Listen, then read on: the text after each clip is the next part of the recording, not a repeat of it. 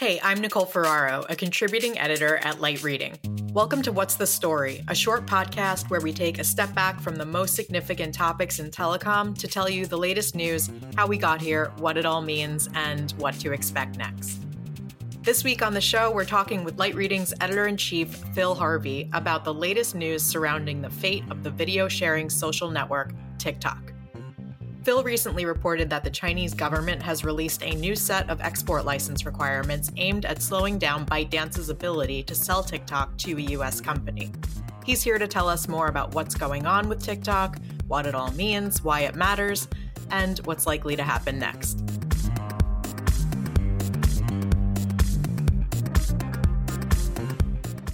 Hi, Phil. Welcome back to the show. Hi. How's it going? It's going great. How is it going with you? Uh, not too bad. Busy today, but yeah. that's the way it is. Yeah, it's the way it is. So um, it's great to have you today. We're going to be talking about TikTok. So, just to start off, what's the story with TikTok? Can you give us some background on what's been going on here?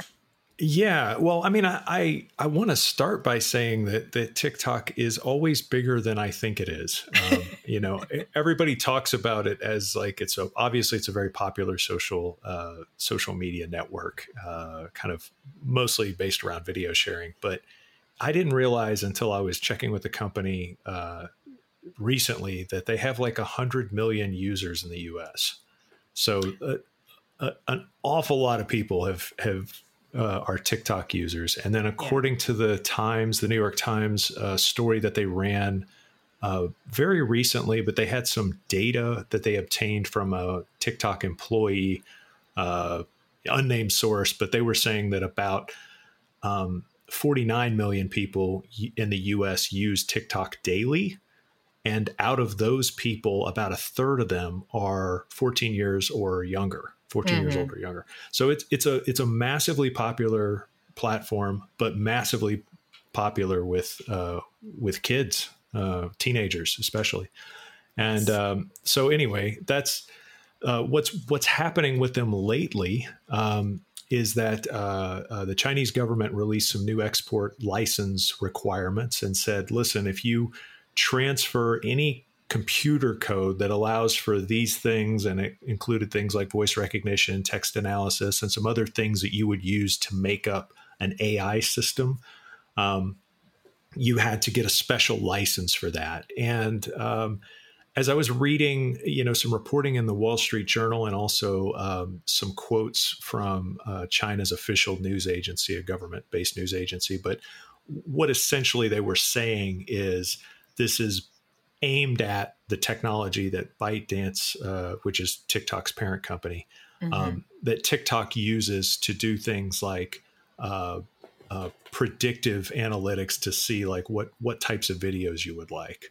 Okay. Um, and, and, and, that sort of thing. So, so they're essentially putting these new rules in place to slow down the transfer of any technology out of China, uh, where uh, ByteDance is based to any US to any other U.S. company.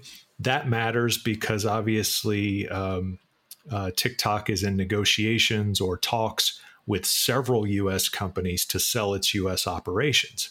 Um, the reason that's happening, and now I got to unpack this whole thing, but the reason that's happening is because the Trump administration back on August 6th put out an order. Uh, he, Trump put out an executive order that said um, the company had to sell its U.S. operations or it was going to be banned uh, from operating in the U.S.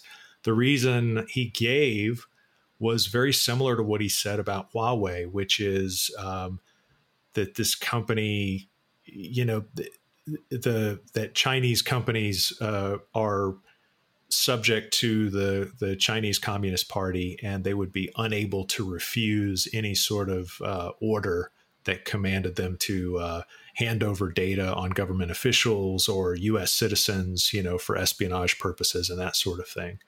Um, so it's it, it's a you know it's a uh, it's couched as a security uh, measure, an extreme security measure to protect U.S. citizens from uh, right. you know from a foreign power, basically.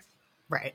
So with these new Chinese export rules, what like what broader implications do you think that they're going to have on both these TikTok buyers or potential buyers as well as the industry at large? You know, this is part of a bigger um, political fight. So right, yeah, that's that's kind of the part I wanted to get into was that you yeah. know, so obviously a lot of companies have been involved in talking to TikTok as you know, this is an, an the reason I started out by talking about how big they are and how how um, you know popular they are is because it's a really desirable uh, company. Uh, you know, there there there are a lot of companies out there: Walmart, Oracle, Microsoft. Twitter, uh, all kinds of companies have been linked to talks with uh, TikTok, and it, as soon as this thing happened, and this, like I said, this happened. This started in early earlier this month, so we haven't even been 30 days within it, and it's going to wrap up pretty soon too, because I think the executive order gave them 45 days to uh, to find a buyer or to be shut down. Um, you know, t- uh, telcos have tons of user data um, but the, and and they've you know they've abused the relationship between themselves and their consumers over the years, but not to the degree that social networks have. Mm-hmm. So you know, as much as I think Trump is doing this as a political um, uh, one-upmanship, uh, you know, uh, in his sort of ongoing trade war with China, um, it, it is worth noting that social media companies tend to collect way too much data under way too vague a terms. mm-hmm. And um, you know, if, if, you go on light reading, um, for anybody listening to this, uh, look at the reporting of Robert Clark, who's our uh, correspondent in Hong Kong.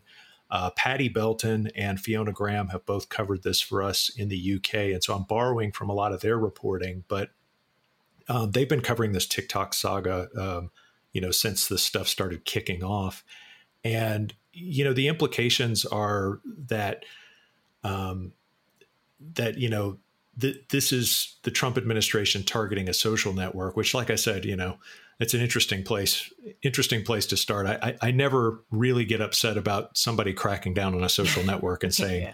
Hey, you need to be careful about how you use data because, as we've seen with Facebook, it's it's it's obviously a problem.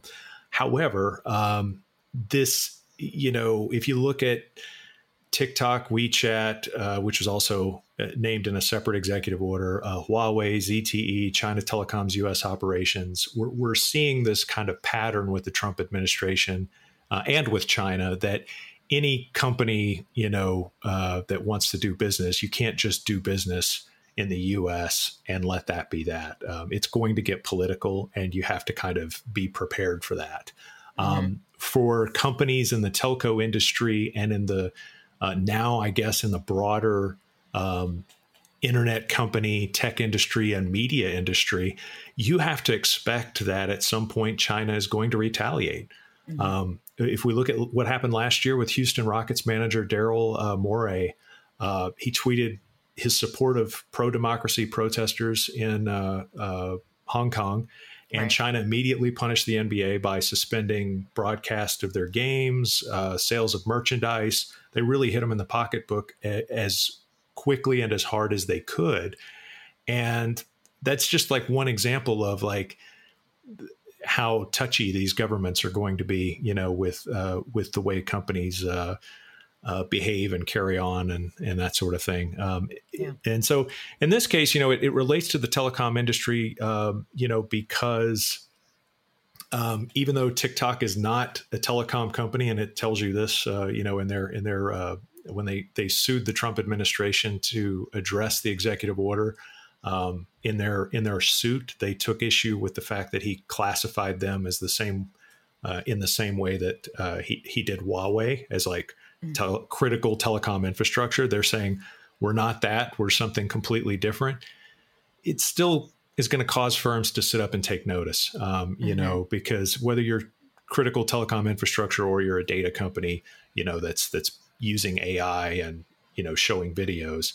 Um, you know, there, there's still if you're a foreign linked service or company of any sort, um, you could indeed fall under this uh, umbrella of companies targeted by the Trump administration in this trade war with China. Yeah. So how do you expect things to play out? What are some stories you're going to be keeping an eye out for in the coming weeks as far as all this goes? Yeah, that's a good question. Um, so it, it's hard to predict, of course, because we are dealing with the Trump administration. Um, New nightmares uh, every day. Every day, it's always something uh, uh, new and interesting that we couldn't have possibly predicted. Um, it's like the more diplomatic uh, way to put it. Yeah. Yeah, I'm trying. I'm really trying. Um, the, the, the other part of this, you know, is that uh, uh, so obviously there's a there's a time clock here. So un- unlike a lot of stories in the Trump news cycle, it isn't just going to you know kind of go away and never be talked about again. You know, like mm-hmm. so many promises and things like that. Um, he, he's actually given uh, you know the Commerce Department, the Treasury Department, and everybody else you know some sort of uh, uh, deadline here that that they have to accomplish something. They either have to beat him in court or find a buyer or or get the hell out of the U.S. completely, which I which is h- hardly likely. The company has 1,500 employees. They had plans on paper, so they say, to hire up to 10. You know, they were going to employ like 10,000 people eventually because of how fast they're growing and how many businesses they were going to get into. Mm-hmm. Um, I, they, they might be they might be fudging a bit on that. I think I think that's that's that's aggressive. But let's let's take a number between 1,500 and 10,000 and say they were probably going to employ a lot of people at yeah. some point. Um, and so, you know, and like I said, they're growing like a weed. Uh, just you know, tons and tons of minutes every day. People are on, are on that platform. So the implication for uh, you know for the telecom industry, they're very quickly becoming a source of traffic and a very visible presence on telecom networks. Um, we had a story that we ran from Mike Dano not too long ago about uh, Verizon engineers kind of grousing that uh, that you know TikTok video traffic was suddenly like one of the heaviest things on their network. Um, so this is this is becoming a, a thing for uh, for U.S. telecom companies, and and so we'll be watching that. We'll be watching the companies uh, whether it changes ownership. We'll be watching uh, whether it uh, comes to some sort of agreement with the Trump administration and how that factors in. What we um, have the lesson that we kind of have seen so far is that when when companies push back, uh, you know, against the Trump administration in in uh, in some ways, it it doesn't tend to go well. If we look at what happened with Huawei, so you know, not only did they get locked out of U.S. 5G networks, but um, things have been constantly escalating, and now the U.S. and China are kind of battling around Huawei globally, um, and the U.S. is is trying to get other countries to kick Huawei out of their networks. And you know, Huawei's business is uh, is accelerating in some ways, but but is in is in real threat in other ways because of mm-hmm. uh, the U.S. Um, uh, putting limits on the kind of technology that they can uh, that they can export uh, and use in their products. So weirdly enough, this stuff kind of it, it, because it's political, it all kind of gets tangled up together. You know, the US yeah. and China, or the Trump administration, I should say, and China are in what looks to be a perpetual trade war.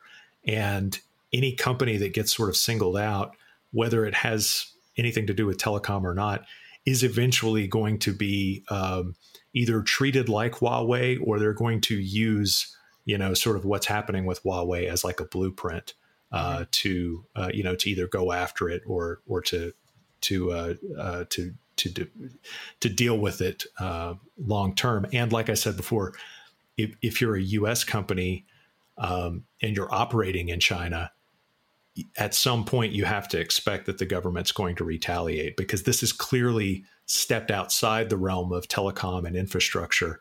And um, you know, I should just point out too that nearly every US consumer has a shelf full of electronics that were produced in China mm-hmm. and phones that are in their pocket that were produced in China. So it's odd that the uh, that none of these things have been addressed yet, but at some point maybe they will be, and that's yeah. that's kind of something else that we'll be keeping an eye on. Awesome. Um, you want to drop your TikTok handle before we go? Oh, I don't have one yet. I, I, I, I just all that I know about TikTok, I read uh, on my uh, my uh, uh daily newspaper that shows up on my door. Yeah, that's that's where you're supposed yeah, to get. So I go out and get the TikTok, paper yeah. and I yell at the kids to get off my lawn. I get off my lawn. I'm going to read about the TikTok. perfect. You're doing it exactly right. Thank you so much, Phil. Appreciate your time. Thanks, Nicole. Thank you so much, Phil Harvey, for taking the time to talk TikTok with me today. Thank you as well to our producer, Pierre Landrio, for making this episode, and thank you all for listening. If you like what you heard, please leave us a review, share this episode with a colleague or friend, and subscribe to the Light Reading Podcast for more interviews and insights from the team. That's the story for now. We'll be back next week.